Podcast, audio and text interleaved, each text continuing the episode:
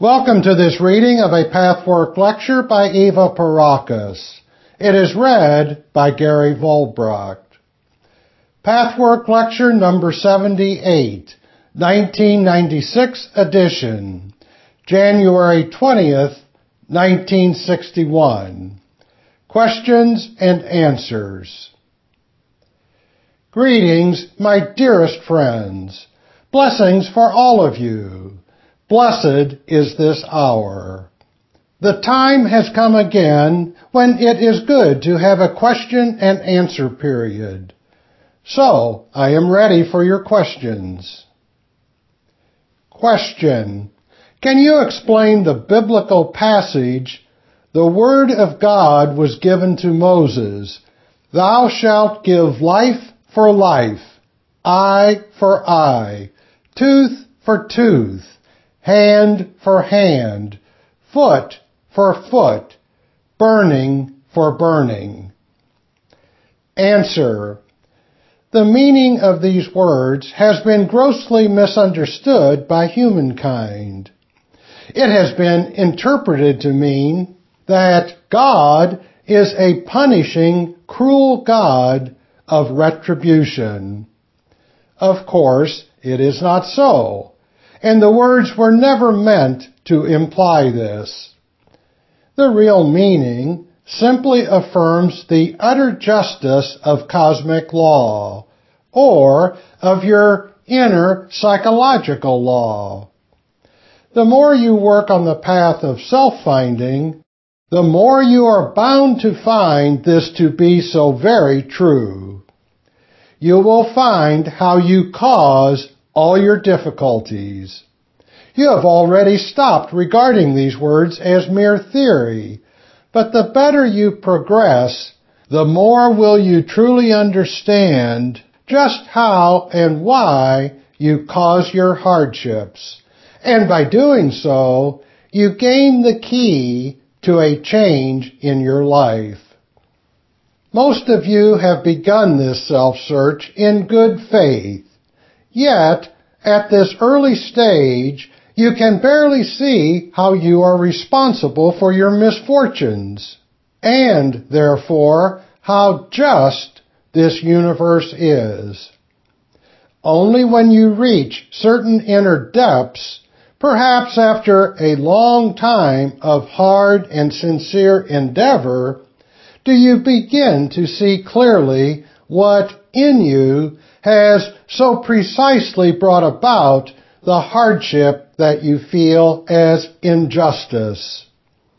The more connections of this sort you make, the better you can realize the true meaning of self-responsibility and of divine justice without any thought of punishment and retribution.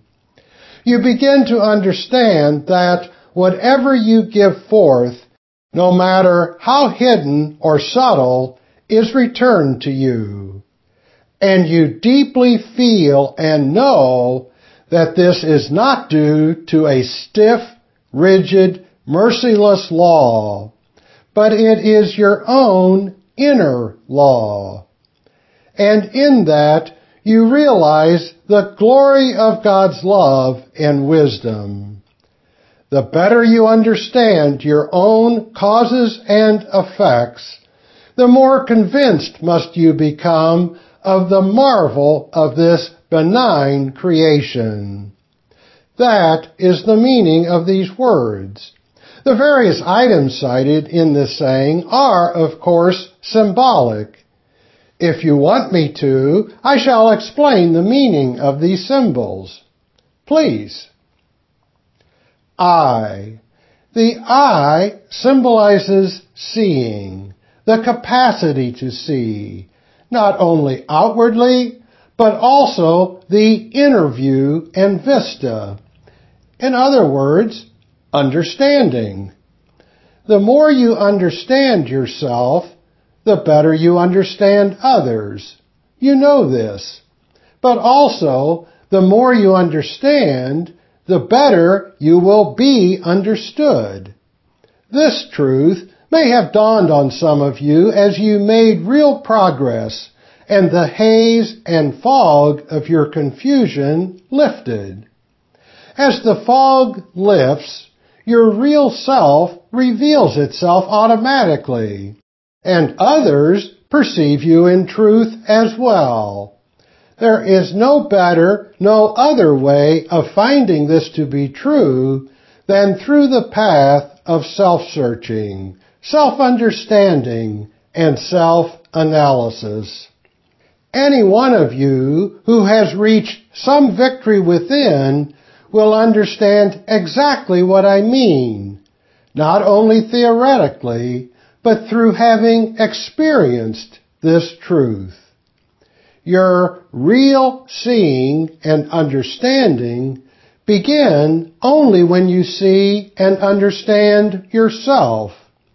And in that measure will you be understood. With such understanding, you will see that the meaning of these words has a positive rather than a negative implication. It does not mean if you do wrong, you will be punished by retribution. It means as you see and understand yourself and others, so you make it possible by lifting the veil to be seen and understood. Life.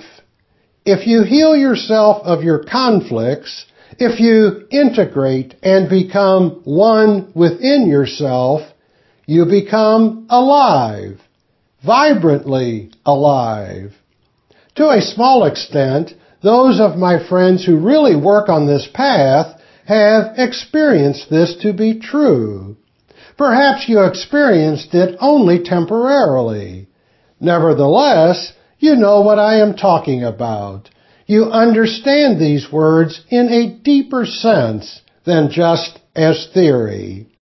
There were those moments of finding the truth within yourself when all of a sudden your weariness, your deadness was lifted from you. You vibrate life you are life, and therefore you give life to others. The life force penetrates through you and finds you an instrument through which to manifest only when you are alive, when you are the life force. You have a life-giving effect on others. Life can only coexist with truth where the truth is blurred by your fear, cowardice, and the erroneous belief that life can be dealt with by evasion, deadness results. No matter how unpleasant the temporary truth in you may be, facing it results in a vibrant feeling of being alive. Most of you know this from your own experience in this work. Tooth. What is a tooth? You need your teeth to bite, to chew, to prepare the physical food so that your body can assimilate it.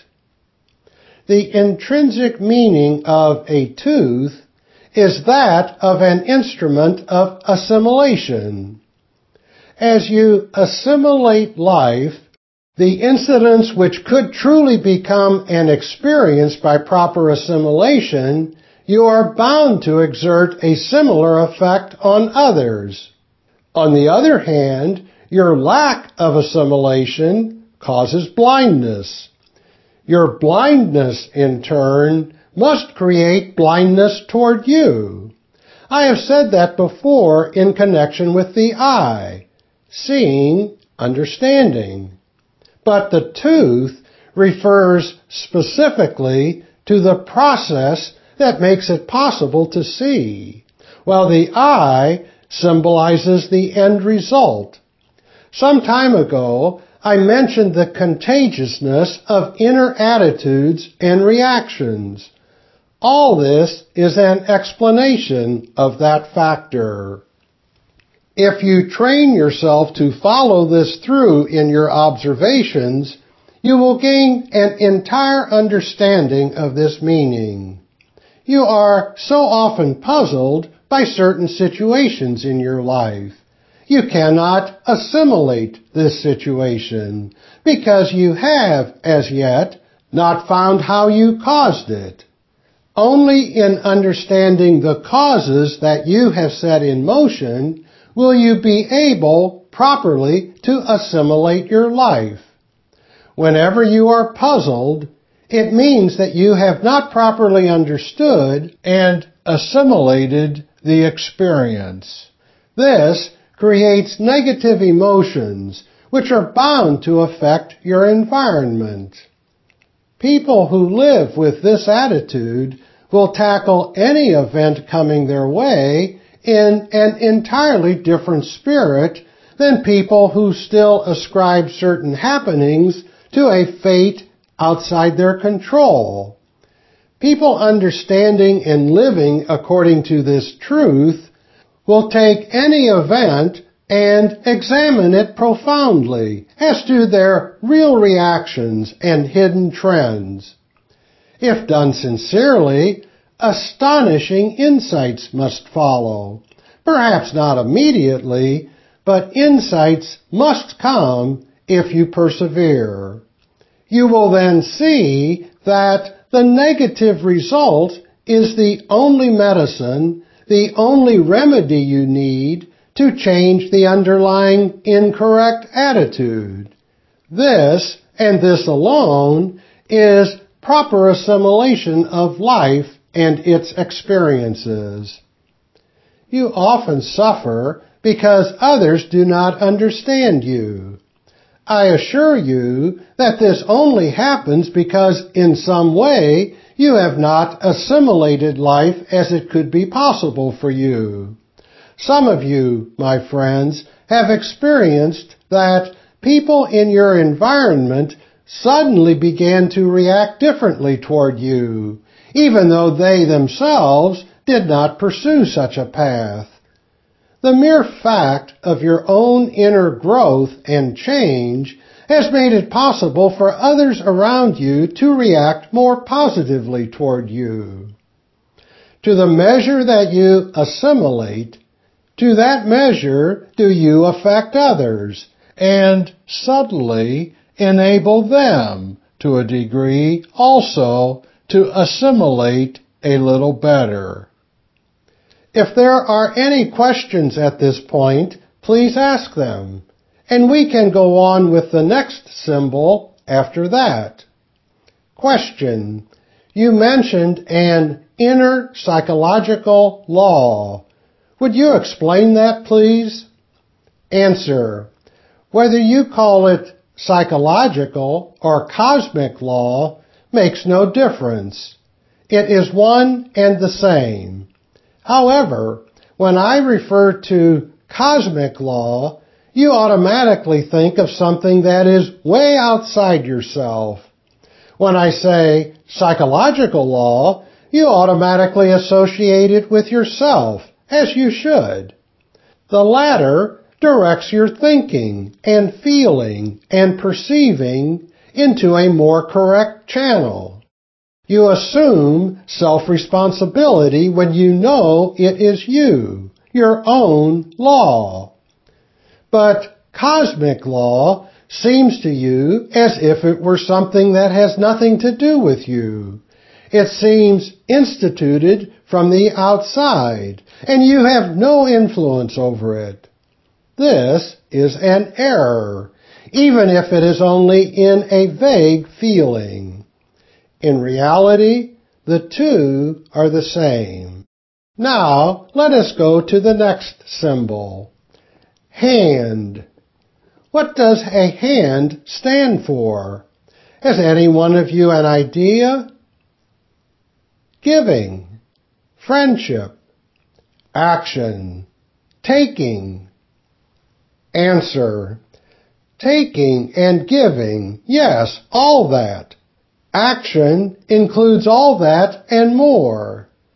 The hand is the instrument with which you do, manufacture, execute an idea. with which you give, take, receive, which can be extended in friendship. Hence, the symbol of the hand represents a certain type of action, and therefore also reaction. As you act and react, so will be given unto you. I hardly need elaborate on this. You all know it to be true, not only as a known religious concept, but also from your personal work experience as you work on yourself. This is very different from the concept of retribution. Thoughts and emotions are actions and reactions too. They inevitably have an effect on others, and this effect comes back to you. Comment. As you have already stated, this whole text is taken out of its setting and given a distorted meaning. It suggests a negative fear, as though this is the rule by which one is to be governed, and to retaliate by the justification of Scripture. Answer. Of course, it is a typical human misunderstanding to think of this in terms of retaliation, rather than in terms of cause and effect due to a wonderfully just law that is mercy, grace, wisdom, and love. Comment. May I add something too? In Matthew 5:38, Jesus says, Ye have heard that it hath been said, an eye for an eye, and a tooth for a tooth. But I say unto you that you resist not evil. Answer. Yes, understanding the real meaning of the quotation we are discussing here will show you that Jesus' statement is not a contradiction at all. It may seem so. It may seem like a paradox on the one hand, or a correction on the other. It is neither. It is merely an amplification, an extension. With the understanding that you gain on this path, you are bound to see that all evil is self-created, and thus it is your lesson and medicine. It is the only way in which you can learn to liberate yourself from the responsible inner factors. Resisting evil, translated into terms of your personal life and reactions, means you're cringing from the consequences you are directly or indirectly responsible for. Therefore, not learning from life. It is the attitude in which you blame others, God, fate, life, rather than finding your own causes. It is withdrawal from life or antagonism against it due to failure to understand life's real meaning. Resisting evil means all that. As long as you resent certain happenings in your life, as long as you disclaim responsibility for such happenings, you cannot even begin to set out finding this responsibility. Thus, you are not in reality, in its true sense. By facing yourself squarely and courageously, you must eventually find your causes and be liberated by this insight. You do not have to look to past incarnations, for if you really want to, you can always find in yourself, in the present, the root that has caused an evil. So this saying of Jesus is no contradiction, but serves only to extend and amplify the meaning. Comment. It only sounds that way because he said, But I say unto you that you resist not evil, But whosoever shall smite thee on thy right cheek, turn to him the other also. So it sounds like a paradox. Answer, yes. If not taken in its superficial meaning, it is just the opposite of a contradiction. All sayings in the scriptures have a much deeper meaning than their surface suggests. If you grasp this deeper meaning, you will gain an entirely different understanding of scripture. Question. Another saying of Jesus has been misunderstood, I believe. It has been distorted as meaning injustice. The words in Mark 4:25 read, "For he that hath, to him shall be given, and he that hath not, from him shall be taken even that which he hath." This seems to refer to the principle of the vicious circle. Answer. Exactly. You see, my friends, I believe it is almost impossible for anyone to truly understand Scripture unless one does this kind of work on the path. With this work of self-finding, the sayings will have a very clear meaning for you. You now know quite well that wherever a deviation, misconception, or conflict exists in you, vicious circles result. They snowball. They become bigger and bigger so that you continually worsen the situation. That which you originally wanted to run away from gets much worse. Out of this evasion, you create conflicts and wrong attitudes which result in bringing more misery than you would have without such evasion and cowardice. The bargain you wanted to make by assuming a defensive, wrong inner attitude has much stronger repercussions than you realized. That is exactly what Jesus meant.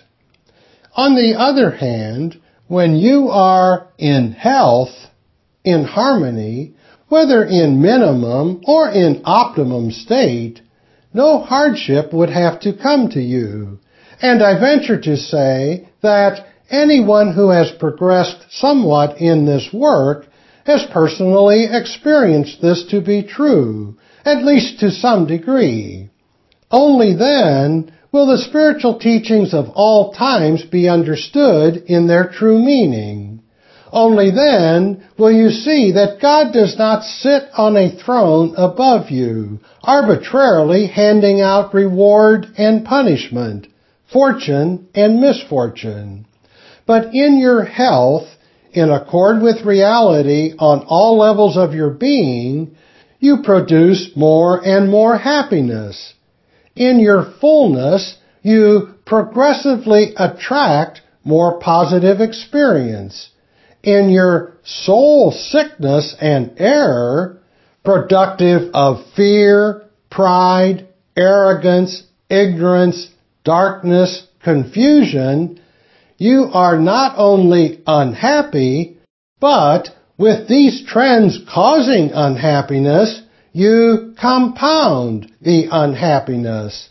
Thus, from the poor will be taken away. The poor meaning the sick, the ignorant, the ones in error and darkness. The rich, meaning the ones who understand. Now, let us continue. Foot. What is a foot? Moving, standing on, progress. Again, activity, but of a different kind. Let us examine the difference in activity between hand and foot. The hand's activity is of a nature that may take place without causing a change of position of the person himself. People can produce, manufacture, and do things with their hands while they remain in place. This symbolizes a certain kind of inner action. Such actions may be significant and important, but only cumulatively so.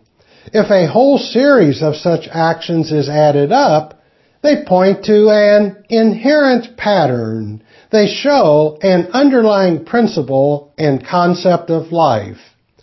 In different words, the actions of the hand symbolize your everyday activities and reactions, the outer and the inner, the many little, in themselves seemingly unimportant events, and your attitude to them. The activity of the feet, however, symbolizes movement of the entire person, or lack of it if you stand still. This can be positive in the sense of taking a firm stand, of not running away. Or it can be negative in the sense of a standstill or stagnation. The feet involve the entire body or person.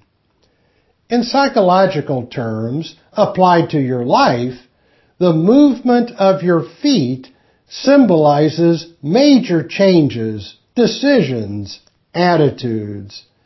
All life is differentiated between these two kinds of actions. The actions that are of minor importance if they are not a repeated pattern. Passing, fleeting ones, those that do not necessarily involve your innermost being. Unless, of course, they are, as said before, a repeated pattern. It is the action that does not necessarily affect the inner being. The outer being, perhaps. But this is not to be taken to mean that such actions do not produce effects that come back to you. The major actions, feet, symbolize decisive change, great decisions, self-propelling movement, or the lack of it. These actions determine your spiritual stand, your basic attitude toward all major issues of life.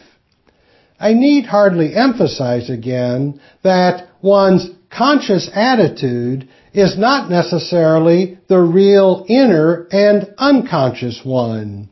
It determines whether or not you choose the way upward, with all that this calls for in order to pursue it, willing to pay the price by overcoming a special resistance. Such overcoming necessitates more movement or action than just the minor ones of your hands that allow you to remain in place, so to speak. Needless to say that such major activity has an even greater effect on yourself and others around you than the minor actions and reactions. The major activity establishes your place in life, your major events. With it, you build your fate, and with it, you determine the minor actions and reactions. Burning. Do you have any idea what it could symbolize? Sacrifice, purification, inner desire for development. Answer. The fire of love, the burning of being alive, of action, of doing in the right organic way. It contains all of what you said. Love, sacrifice, purification, everything. That spark, that burning spark contained in all living organisms. If you let this spark free to become a burning flame, instead of burying it in ashes, you will incite the spark in others. Question. Is that the divine spark? Answer. Yes. Question. May I ask something that I think has been asked before, but I still don't quite know the answer?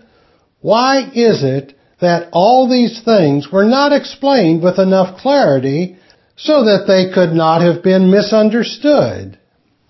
Answer. My dearest friends, as long as one's inner growth is not sufficiently developed, there is absolutely no way of understanding a spiritual meaning, whether clearly and directly expressed so that misunderstanding can be ruled out, or conveyed allegorically and indirectly.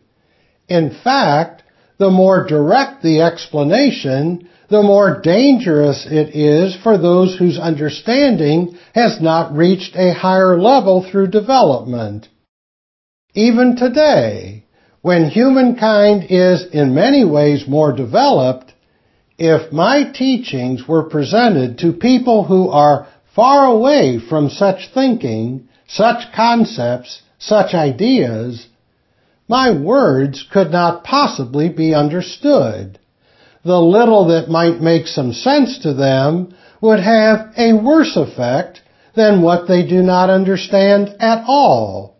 They would be bound to misunderstand, which is not at all the same as not understanding, and therefore abuse would be inevitable. Question.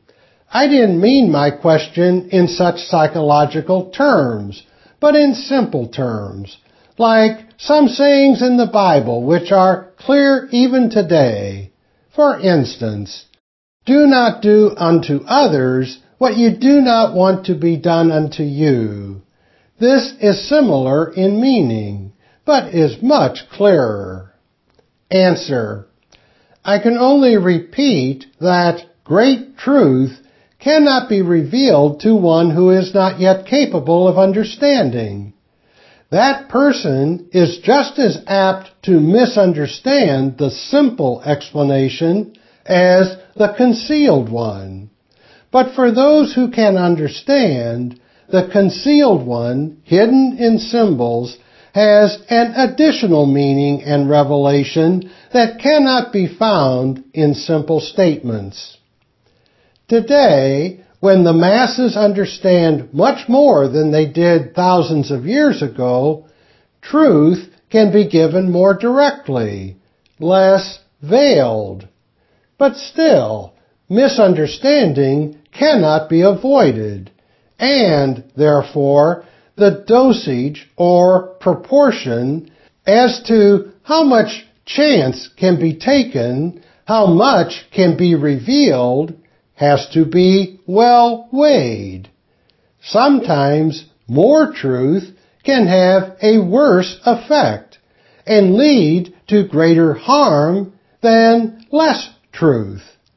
For misunderstood truth leads to half-truth, which is the most dangerous of all. Much of this has happened and is bound to happen in the future it cannot be avoided because the benefit for those few who derive real understanding from revealed truth will balance it out. This is why there must be a constant weighing between the benefit and the harm that truth can bring. Hiding the inner sense behind symbols is one way in which both considerations can be achieved the symbolism protects the truth from those who would misunderstand and abuse it, and it reveals it to those who are ready for it. But since no one is developed and fully open in all areas of their being, those who passed on the truth, who translated it, have misquoted, misunderstood, and distorted the original meaning. Everyone who ever did so did it in a different respect. But this did not happen because the truth was presented in symbols and parables, but because the person's understanding was not sufficient. It would have been worse if the truth had been presented directly. Truth can be a very dangerous weapon, my friends. Even the truth that I present to you can have such a result.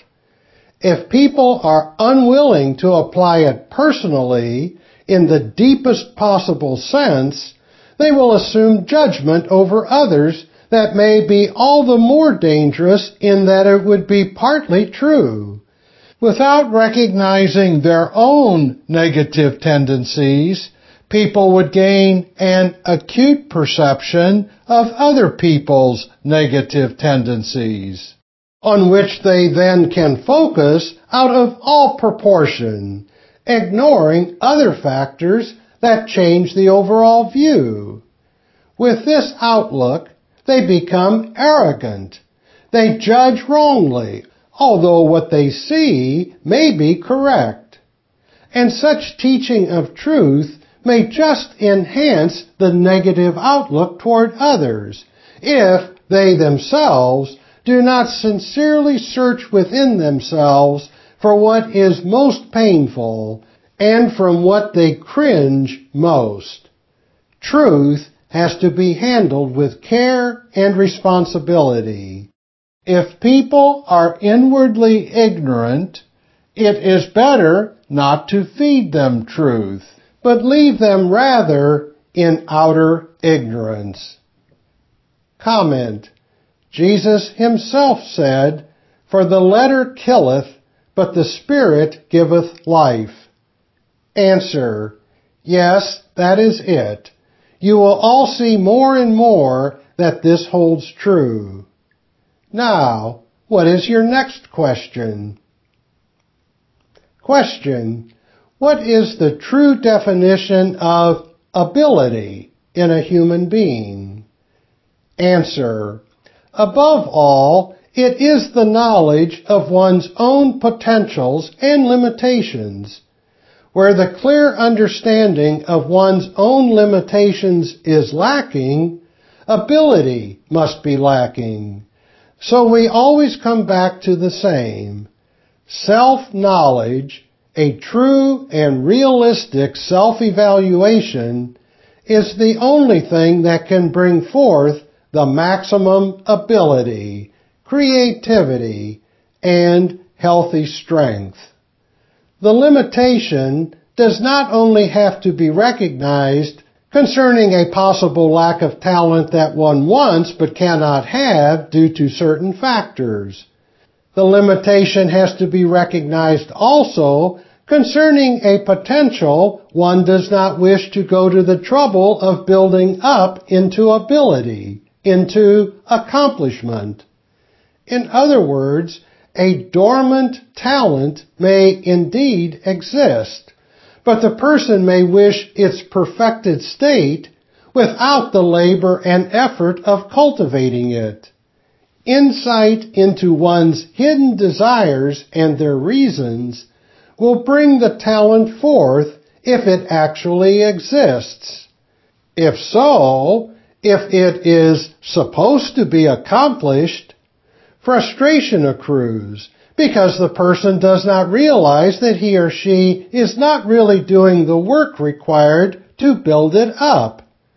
With such honest self-appraisal, proper decisions must finally result and lead to ability, creativity, and healthy strength. Question. You suggested last time that I bring this question up again. The question was, if there is to be a hurt anyway, I'd rather have a self-inflicted hurt than be hurt by someone else. Answer. In part, I have gone into the subject of self-punishment and self-destructiveness before, but I will extend it a little in the light of the new knowledge you have gained. Of course, this is also a question of pride, of the feeling of being exposed to others while one is a helpless victim. All this contributes greatly to the unconscious desire to hurt oneself before anyone else has the chance. But there is a deeper and more important underlying reason which has evolved out of the recent lectures. I will show you how it applies to this question. As you now know, there are two predominant inner attitudes, currents, or forces in the human being. On the one hand, there is the desire for love, to be loved and to love, both realistic and unrealistic, mature and immature. On the other hand, there is the aggressive tendency of desire for rulership, for mastery over others, for dominion. One must inevitably interfere with the other. One must exclude the other. Yet, unconsciously, you think they can be combined. You try to make one serve for the other, and this attempt is bound to fail. It creates a tremendous conflict within. As long as you are not acutely and specifically aware of these two currents, you cannot come to terms with life. As long as you try to struggle out of this conflict by blind and unconscious attempts to make two mutually exclusive forces serve the same end, you must inwardly be torn apart. Only conscious awareness of this conflict will show you the way to make peace within yourself or how to integrate the two currents. How these two currents are distributed varies with each human being. With one person, one may by far be the predominant one. With another, it fluctuates and changes. At one time, one current is stronger, at another time, the other. Still, with another person, it is sort of evenly split. Your outer life, what you have and what you lack, and how you have what it is you aim for is a clear indication of the strength and distribution of these two forces battling within. Integration of these two forces does not mean the complete elimination of one or both.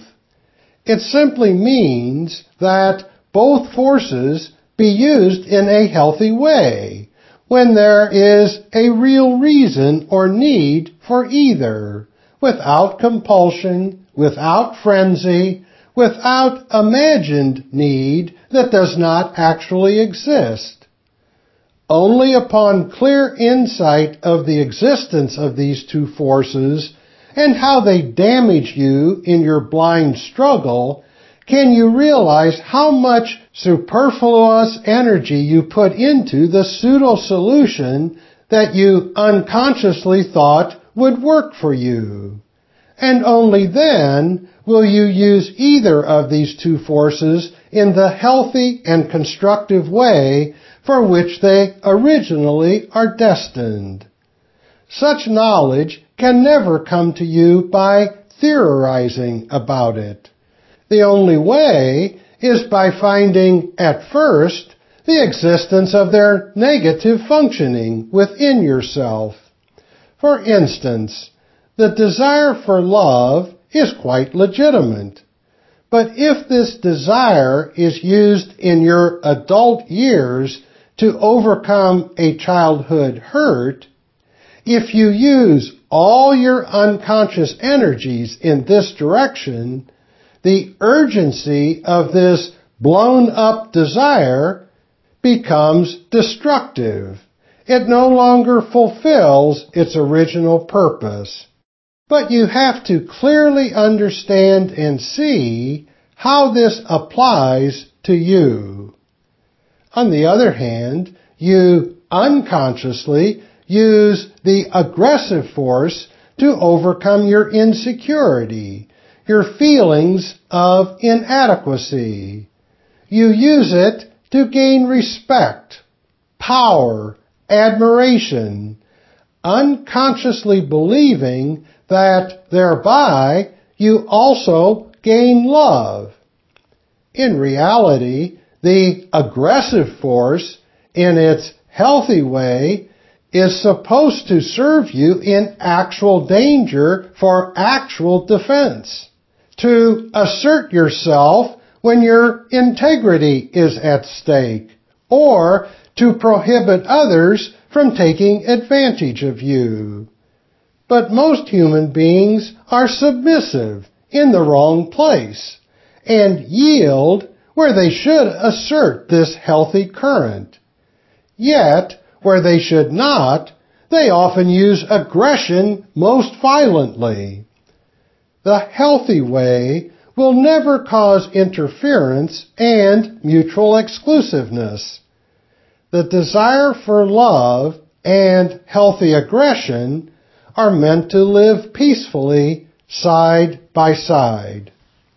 Due to this conflict tearing you apart, and the time has come when all of you should become acutely aware of this, the tendency to inflict hurt upon yourself rather than taking the chance of being hurt by others can be much better explained.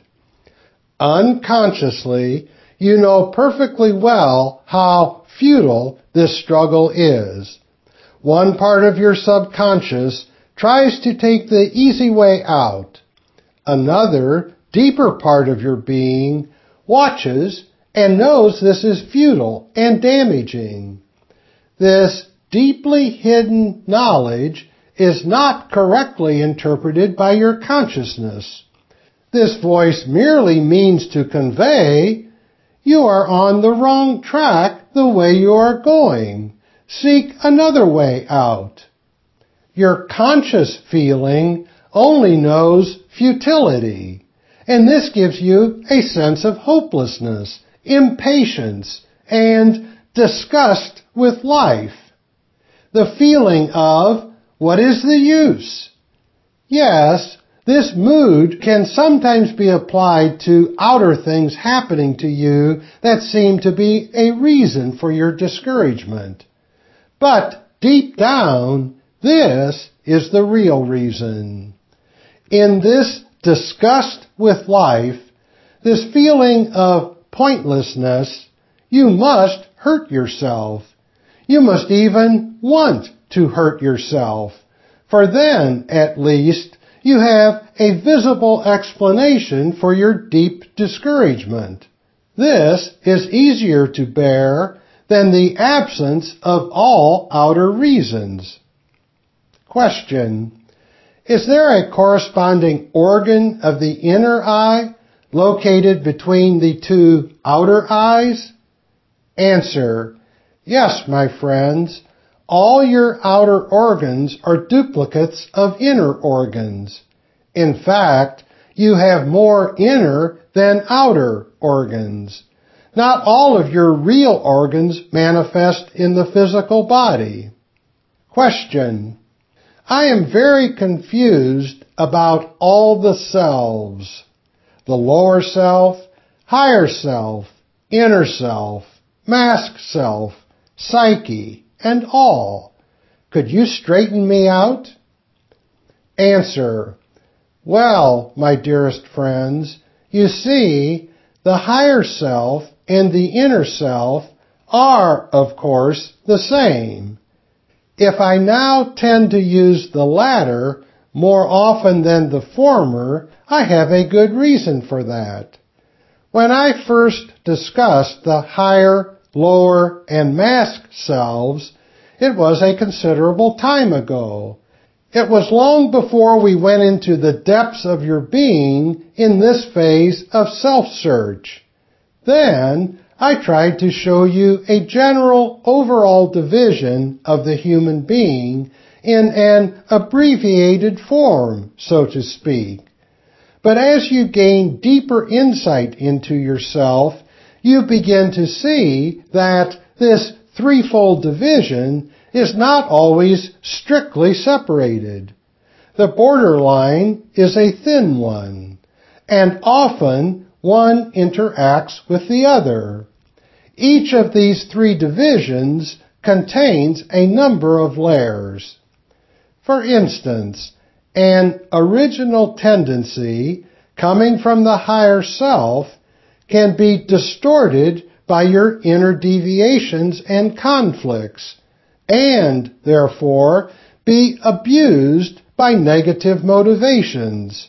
Hence, it would lead to oversimplification to stick to the terms higher self, lower self, and mask self. The term inner self will now make you more aware of this innermost core of your being without hindering you by ever so slight an implication of moral judgment. There is also another reason why I sometimes consider it useful to change an expression or terminology. When it is too often repeated, you cease to feel the real meaning. It becomes a label, and that is bad. It is always necessary to approach this work with a freshness in feeling and outlook. This may be helped along by a new term or word. It helps you to avoid stagnation in your concepts. It avoids clinging to ready-made words, which have, by repetition, lost their inner meaning for you. That is the trouble with all truth teachings. The lower self has, of course, nothing to do with the inner self, although it is not always on the surface. But you no longer need these terms now that you have progressed from there. And now you can also see that it is not as simple as all that. At the time we discussed this topic, this threefold division served as a plan, an outline, so to speak. Now that you analyze and learn to understand your inner reactions and attitudes, you no longer need to think in terms of such limiting divisions. What served once as a mere sketch is now being filled in with details. Do not forget, these lectures are something alive. They are adapted to your progress, to the need of the present in your individual work. The psyche indicates your inner world of feeling and reacting, generally speaking. Is that clear? Yes, thank you very much. Question. The word image brings to mind an essay I just read. Imago Dei, the image of God. I wondered often why you chose the word image to suggest a negative attribute within us, when in Scripture we read that we were created in the image of God. Is it meant that humans are not supposed to create an image of God, since human-made images are only projections, but that only God can create the image of himself in man? Answer. I chose the word image because, as again the symbol will clarify, an image is something like a picture. I could have used this expression as well. Both are rather static, dead, and an imitation of life, depicting pseudo-reality, it may be very artful, but nevertheless it is not nature. It is not real. If you now ponder the significance of images within yourself, you will clearly see how aptly this expression has been chosen. Your images are pseudo-defenses. They are based on unreal assumptions. They are supposed to bring you happiness, beauty. but it cannot really be so. Since human language is limited, it is always easy to misunderstand and find a different meaning for the same word. We have to keep this in consideration and adopt the attitude that words are merely an expediency. This will prevent you from making them a stumbling block or a rigid factor that stands in your way. When we speak of images in our sense, we know what we mean. But we can always keep in mind that other people or schools of thought think of something different. This will retain flexibility of outlook and prevent misunderstanding. Comment. Even in scripture, this word is used in the negative sense. We read in the Ten Commandments, Thou shalt not make unto thee any graven image. So the way we use the word image corresponds to the meaning of the Bible, something negative, imagined, frozen, petrified. And we do worship it in our way of catering to it. Answer. Yes, exactly. Comment. It would seem that people are not capable of creating an image of God because it would be a distortion. Answer. They cannot create an image of God. It is an absolute impossibility. It is inconceivable for the human concept, the human brain. It is utterly impossible. The truth of the commandment lies in the proof that, in spite of this commandment, people have made an image of God, and it turned out to be so tragically damaging. This led to the anthropomorphic concept of God, who is supposed to be like a person, arbitrarily meting out punishment and reward. That is the result of making an image of God. I have given you food for thought that can become very fruitful for you if you choose to make it so. I go from you with all our blessings, with our strength. May they penetrate and envelop you. May they enrich you. And may you find through them renewed strength to continue on this path of self-finding. How fortunate you are! For the liberation, the true joy and happiness resulting from it is in your hands in pursuing this path of finding that within you which blocks your happiness and joy. Keep up the work, each one of you, for your own sake, for the sake of those around you, for the sake of all humanity, and for the sake of the entire universe. Be blessed. Be in peace. Be in God. This has been a reading of Pathwork Lecture number 78. For more information about other Pathwork materials and programs, please visit the International Pathwork Foundation website at www.pathwork.org.